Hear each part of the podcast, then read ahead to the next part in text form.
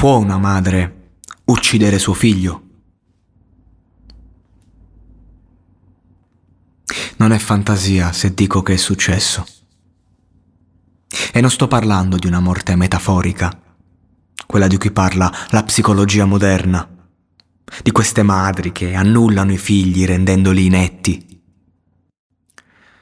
Non sto parlando di una specie animale senza sentimenti che commette determinate azioni per motivi di origine naturale. Eh no, non sto parlando di guerre di successione al trono di una società antica. Tante negazioni, ma del resto l'argomento lo richiede.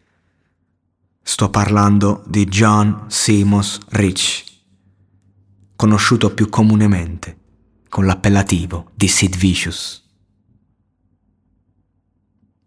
Sto parlando di quella dose fatale, di quel laccio teso dalla stessa donna che lo ha messo al mondo, come fosse il cordone ombelicale.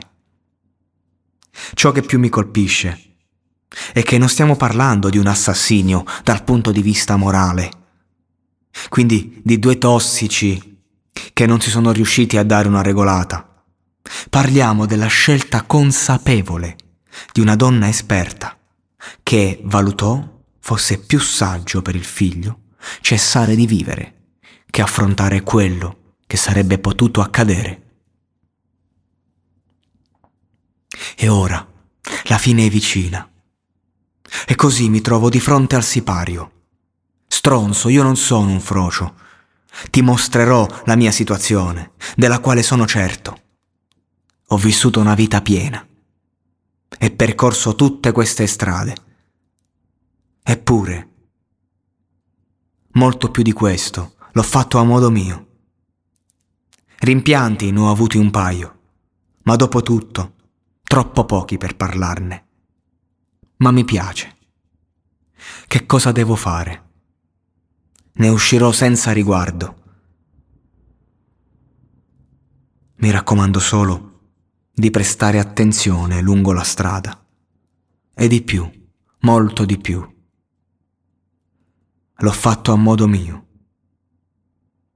Ci sono stati momenti, sono sicuro che tu sapessi, quando non c'era un cazzo da fare.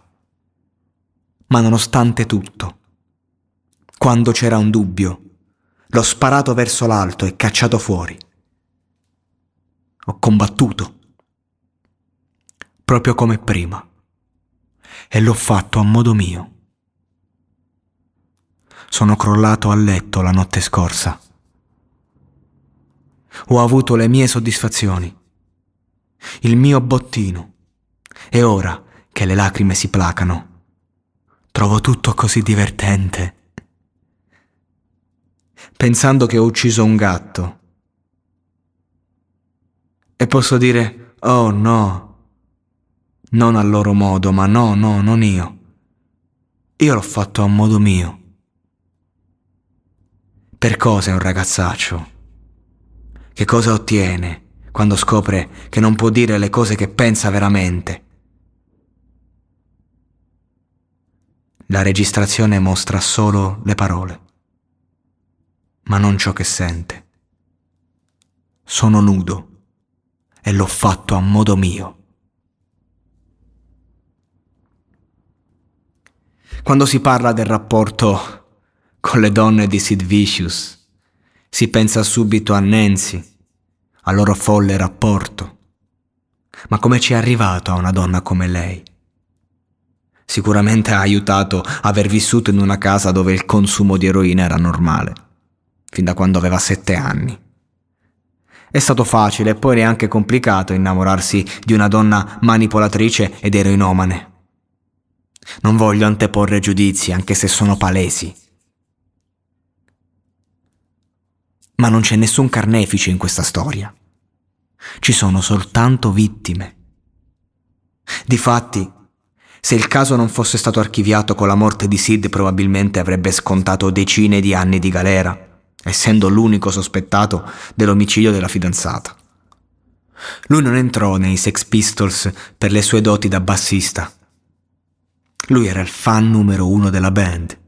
Era parte integrante dello show. Già da sotto al palco. Figuriamoci cosa avrebbe potuto fare sopra. Al suo ingresso nel gruppo si prendeva tutte le attenzioni, senza se e senza ma. Non c'era nulla di più interessante della sua follia. Inventò il poco, basta dire questo. Lei arriva a Sid letteralmente nelle vesti della Gruppi, provandoci prima con un compagno, Rotten, e poi con lui, ed entrambi la rifiutarono, in primo luogo, in quanto la consideravano una drogata dai facili costumi. E non sbagliavano. Aveva iniziato a drogarsi a 14 anni, so- soffriva di schizofrenia. Insomma, forse era meglio per tutti se quella storia finiva lì. Ma così non è stato. Si rincontrarono in un pub, poi uh, lui gli, le diede dei soldi per acquistare della droga, lei sparì, si rincontrarono eh, e lui iniziò uh, a drogarsi. Lei si era già iniettato della speed con la madre, ma con lei iniziò con l'eroina. Cioè lui scoprì questa combo micidiale per l'uomo. E vi chiedo di perdonarmi il gergo, ma così proprio la spieghiamo così com'è. La figa e la droga, anzi la figa e la roba. Un cocktail letale, più di cocaina ed eroina insieme.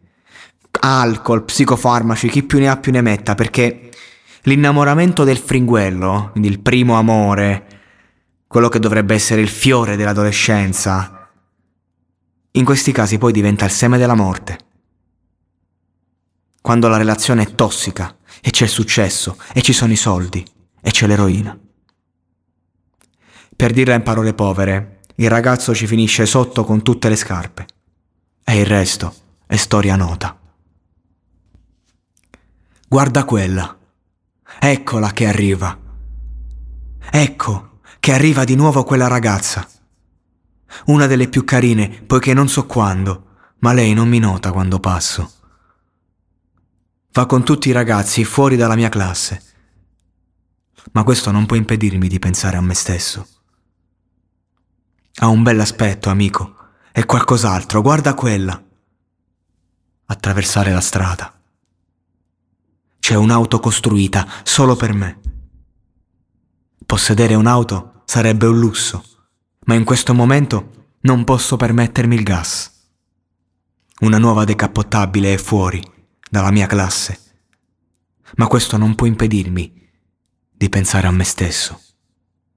Quell'auto ha un bell'aspetto, amico, e qualcos'altro, ehi, guarda quello, aspetta e vedrai. Ha lavorato sodo e mi ha salvato Compro quella macchina e poi mi arrotolo con Joe. Portami quella ragazza e andiamo in giro. Abbiamo un aspetto davvero nitido, con l'ampia cima in basso. Continuo a sognare e pensare a me stesso quando tutto diventa realtà. Amico, è qualcos'altro, ehi, guarda quello. Che cos'è tutto questo? Non avrei mai pensato di farlo prima. Ma qui Sto bussando alla sua porta. La mia macchina è davanti ed è tutta mia. È un lavoro del 41, non del 59. Ho quella ragazza e sto pensando a me stesso. Ha un bel aspetto, amico. È qualcos'altro. Quando Sid Vicious esce di galera su cauzione, con un'accusa di omicidio sul capo, la madre gli fa trovare l'eroina pronta per festeggiare il rilascio. Quando un erenomane esce di galera deve stare molto attento perché non è più abituato a certi dosaggi. Deve dare il tempo al corpo di riabituarsi.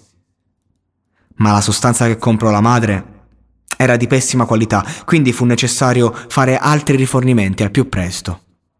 Quindi prime iniezioni messe nel corpo come se nulla fosse. Ma Dentro, nel sangue c'è già. La fine dei Sex Pistols fu un, un evento che distrusse Sid. Quella sera stessa ebbe la sua prima overdose. Un'altra overdose l'ha avuta quattro ore prima del decesso, salvo poi essere riportato in sé dai presenti. Nonostante questo, appena ripreso, voleva solo farsi un'altra pera. Non riusciva a perdonarsi quello che presumibilmente aveva fatto. Alla madre fu chiesto di non assecondare le folli richieste del figlio, di lasciarlo riposare almeno fino al mattino precedente. Aveva già avuto un'overdose e stava assumendo eroina appena uscito. La festa era finita. Lo psichiatra consiglia un'incubazione d'urgenza, ma lui non ne vuole sapere e si trascina a casa, pronto a iniettarsi ancora merda. I suoi problemi derivano dall'infanzia. Si è sempre sentito uno scarto della società e tutti gli obiettivi della sua vita erano spariti. I Sex Pistol, Nancy. La madre, prima di morire, d'overdose anche lei, dichiarò che era certa che il figlio sarebbe stato condannato al processo e che era meglio per lui smettere di vivere. Per questo gli mise in corpo eroina che avrebbe steso due persone ad un Sid già al limite. Sudava, era ridotto proprio male. Lo lasciò morire. Lui era un bambino, uno dei tanti ragazzini che non hanno avuto la possibilità di crescere. Può una madre uccidere un figlio? Sì.